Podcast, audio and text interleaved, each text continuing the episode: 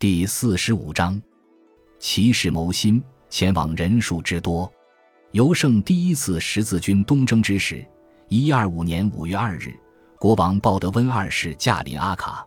这座要色化的滨海城市坐落于海法湾以北一个岩石嶙峋的小半岛上，正在迅速成为东方拉丁世界里最重要的商业枢纽。它通过水路和陆路与拉丁诸国的其他部分紧密相连。而它的港湾颇受朝圣者和商人的钟爱，嵌入海底的人工墙保护其不受海浪的破坏。此工程于九世纪阿拔斯王朝总督伊本图伦的治下完成。一条于夜间封锁入口的粗大铁链则保护港湾免受敌军舰船的侵袭。阿卡是耶路撒冷历代国王的一个定期停驻点，他们享有这座城市及其周围地区的直接统治权，这不同于王国的其他大部分地区。这些地区作为封建财产分封给国王下属的各位男爵和封臣，连同雅法、阿卡成为十字军国家在十二世纪最重要的转运口岸。在于阿卡驻留期间，鲍德温二世确认了一项特许状，以奖励威尼斯总督多梅尼科米基耶利和他的十字军水手们在前一年中对征服提尔所做出的贡献。这些为了回报威尼斯人参加十字军而许诺的全面性特权，允许在提尔建立一个能带来丰厚利润且由其自行管理的威尼斯殖民地，以及在东方拉丁世界的其他任何地方都按照威尼斯人自己的规则和习俗生活。在一开始是由耶路撒冷宗主教瓦尔蒙德授予的，因为鲍德温二世那时还在牢狱之中。现在。耶路撒冷国王为这项协议加盖了自己的印章，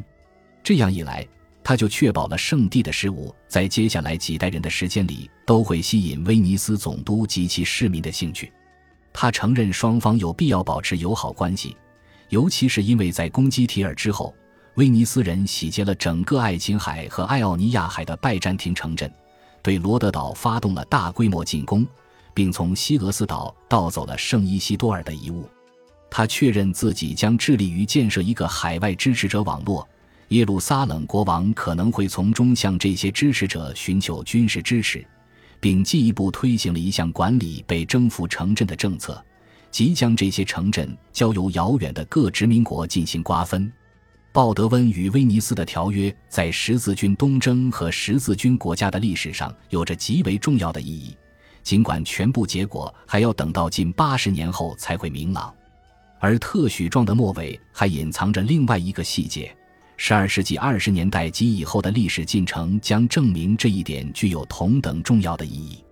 见证人中有一个名为于格德帕英的人，他是所罗门圣殿的贫苦骑士团，或者简称为圣殿骑士团的创始人和首任大团长。于格德帕英起初来自法兰西的香槟地区。他于第一次十字军东征后的某个时间点来到耶路撒冷。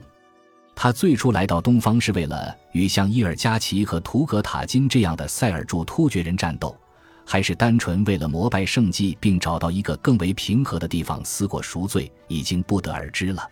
不管怎样，到了一千一百一十九年，于格已经在圣城有了安身之地，并在圣母教堂及周围地区度过了大部分时间。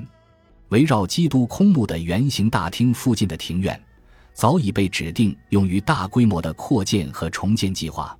最终于一千一百四十九年完工。但在一千一百一十九年，这些庭院是以作为与余格同类之人的聚会场所而广为人知的。朝圣者战士在新生的十字军国家中寻找自己的角色。居住在圣母教堂的一群奥斯定会斯铎负责为每年成千上万前来朝圣的信徒提供服务。在耳濡目染了这些身着黑袍的斯铎兄弟的工作后，于格和其他几位教友决定，他们也应该把自己的生命奉献给一种更加严格、受规则约束和团体性的生活方式。考虑到他们的主业是骑士、训练有素的杀手，而不是富有学识的领主仆从。这种野心殊不寻常，然而这并非天马行空般的想象。在圣母教堂附近矗立着一座本笃会修道院，名为拉丁人之圣玛丽，系由十一世纪中叶生活在法蒂玛王朝统治下的基督徒所建。与这座修道院有着紧密联系的志愿者们，在宗教誓言的激励下生活，为一家声称献给施洗者约翰的辅助性朝圣者医院工作。一千一百一十三年，教皇帕斯加尔二世将这家医院的修士们置于教皇的庇护之下，同时授予他们自主选举领导人的权利和相当大的教会征税豁免权。医院骑士团开始逐渐为人们所熟知。并随着时间的推移，担当起远远超乎其医疗责任的重担。他们通过志愿服务、心怀虔诚的目的去帮助同为教友的朝圣者，向基督徒展示了在东方生活的另一种模式。而于格和他的同伴们决定，他们也可以效仿这种模式，将第一批十字军战士的精神作为自己的信念加以贯彻践行。在一千一百一十九年，这一模式付诸实践。与圣母教堂的司铎一样，于格和他的战友们正是一致同意献身于一种半修道院式的安贫、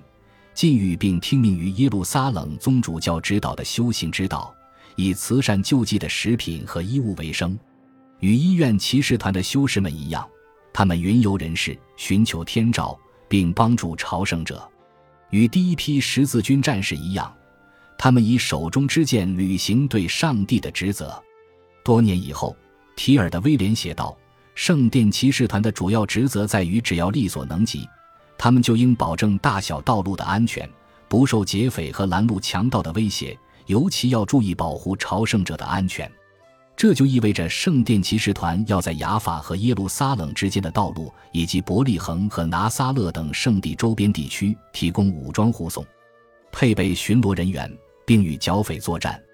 这也意味着。”招募其他志同道合的战士加入，成为同袍。正如威尔士作家和朝臣沃尔特马普所言，于格决定恳求每一个他在耶路撒冷遇到的战士为天主的服务而献身。虽然他本人可能没有马上意识到，但于格已经领悟出一个聪明新颖的想法，而且这一想法在基督教拉丁世界极具吸引力。感谢您的收听。喜欢别忘了订阅加关注，主页有更多精彩内容。